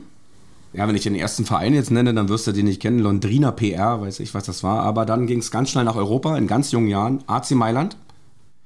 Dann zu den Grasshoppers Zürich. Dann wieder zurück zum AC Mailand. Dann VfB Stuttgart. FC Bayern München. Giovanna Elba. Giovanna Elba. Ich führe mal weiter fort. Olympique Lyon. Borussia Mönchengladbach und Karriere beendet bei EC Cruzeiro in Brasilien. Wir hatten nämlich äh, gestern Abend das Thema noch mit den Schuhen. Äh, und auch für mich, äh, habe ich ja schon mal gesagt, Giovanna Elber, der erste Fußballer überhaupt, den ich gesehen habe mit weißen Schuhen. Ja. Und einfach, als der kam in die Bundesliga zum VfB, das magische Dreieck, Bobic, ähm, Elber und Balakow, ein, ein Traumfußball. Also jeder hat, glaube ich, äh, alle VfB-Fans beneidet. Ähm, und ich glaube, ein Riesenerfolg für, für Adidas mit den weißen Schuhen. Weil ich glaube, bei uns äh, hat, keine Ahnung, die Hälfte der, der Mannschaft hat auf einmal, also nicht nur in weiß, aber in jeglichen Farben diese, diese Predator gehabt. Also das war Wahnsinn. Damals war ja noch gar nicht absehen. Wir haben gedacht, oh, weiße Schuhe, ist ja krass, eine Ausnahme. Und heute, wenn man heute sieht, in allen Farben, ja, das hat ja dann auch irgendwann mal angefangen. Heute äh, ist es viel, viel schwerer, schwarze Schuhe wieder zu finden. Vollkommen richtig, ja. ja. Ich habe jetzt neulich wieder welche gesucht für die, äh, für die Hallenrunde und einfach mal so einen, so einen klassischen. Ähm, und ich glaube, äh, du hast da deinen, deinen Favoriten auch, ne? Ah, die Copa, ähm, Copa Mundial. Ja, ich, also ich, ich trage sie selber nicht in der Hallenrunde, äh, aber, aber sie sind, also gerade als Rasenschuh, der Copa Mondial ist, Känguru-Lieder wächst mit, also was soll man sagen, ist der beste. Kann ich auch nur unterschreiben und das ist aber wirklich richtig schwierig, einfach sonst vielleicht mal auch mal einen anderen schwarzen Schuh, Schuh zu finden. Ne? Carsten, wir sind, wir sind am Ende, wir sind äh, fast durch. Ich habe noch eine letzte Frage. Ich habe vielleicht noch eine Sache, wenn ich im Fußball bin und das glaube ich auch zur, zur aktuellen Zeit gerade passt. Äh, ich glaube, eins meiner schönsten äh, fußballerischen Erlebnisse war, ähm, dass ich mit Uwe Seeler äh, mal eine Fußballschule besuchen durfte. Das war so ein äh, Ferienprogramm. Okay. Äh, hier Sportschule Schöneck in, in Karlsruhe-Durlach. Und da haben die so eine, äh, mit Wolfgang Overath und Uwe Seeler waren so die Schirmherren für diese Fußballschule. Und ähm, trotz äh, Bremer Seele ist natürlich Uwe Seeler jetzt ja. auch gerade, wollte ich nochmal loswerden, irgendwie natürlich ein, ein absolutes Idol und einfach ein toller Mensch gewesen. Absolut, genau. Gerade das Menschliche, äh, das haben alle seine, seine Mitspieler. Ich habe letztens einen Podcast mit äh, Horst Rubisch gehört mhm. und also alle haben auch gesagt, also Horst Rubisch war der, der, der beste Mensch mit dem sie jemals zusammengespielt haben. Und der hatte damals auch, glaube ich, ein mega Angebot von Inter Mailand ausgeschlagen. Äh, der hätte da sein, wahrscheinlich zu der Zeit äh, ausgesorgt gehabt und es war ihm aber nicht wichtig. Er meint, er will hier bleiben und so. Hat auch, glaube ich, ist auch seit 100 Jahren mit der Frau verheiratet gewesen. Jetzt leider äh, vor, vor kurzer Zeit verstorben, Uwe Seeler. Aber der wird auf immer und ewig mit dem HSV in, in Verbindung bleiben und den wird nie jemand vergessen. Ja, ich glaube auch, der, der wird für immer mit dem deutschen Fußball in Verbindung bleiben. Ne? Also das ist, deswegen war es mir auch so wichtig, so jetzt aus dem aktuellen Bezug nochmal mhm. Ähm, das war einfach, also für mich als Kind ein tolles Ereignis, aber ich glaube auch so für, für den gesamten deutschen Fußball ist Uwe Seeler halt einfach eine, die Hausnummer mit. Ich habe mir, hab mir im Zusammenhang äh, mit seinem Tod auch mal so ein paar äh, Best-of-Videos von ihm, die gibt es auch bei, bei YouTube angeguckt und man kennt ja sonst immer nur sein berühmtes Hinterkopftor gegen England äh, bei, bei der WM 1970, aber der hat auch in der Bundesliga äh, also wirklich Weltklasse Tore geschossen. Zu der Zeit damals schon, wurde wo man eigentlich denken könnte, der würde in der heutigen Zeit als Strafraumstürmer immer noch seine Buden machen, ja. definitiv ähm, Uwe Seeler.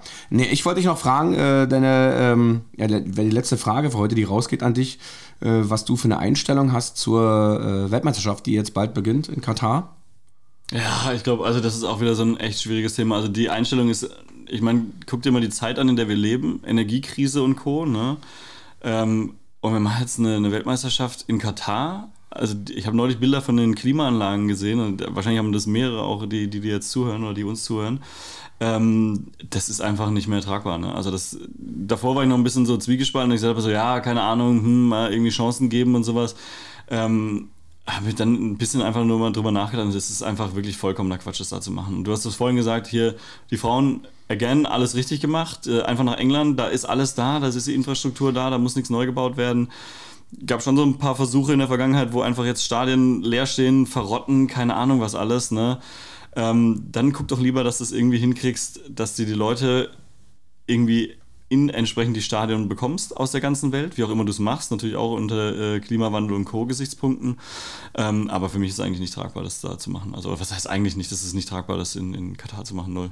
Es ist ja auch von der Zeit her so im Winter, ne? Also auch zwischen der, in der Bundesliga-Saison. Also ja, aber nimm das mal alles raus. Also da, damit könntest du ja alles noch mhm. leben. Aber also die ganzen Bedingungen da außenrum, äh, Klimawandel, Energiekrise, äh, Arbeitsbedingungen äh, von allen Menschenrechtsgeschichten, wollen wir mal absehen. Also das ist einfach wirklich was, was du, was du nicht vertreten kannst.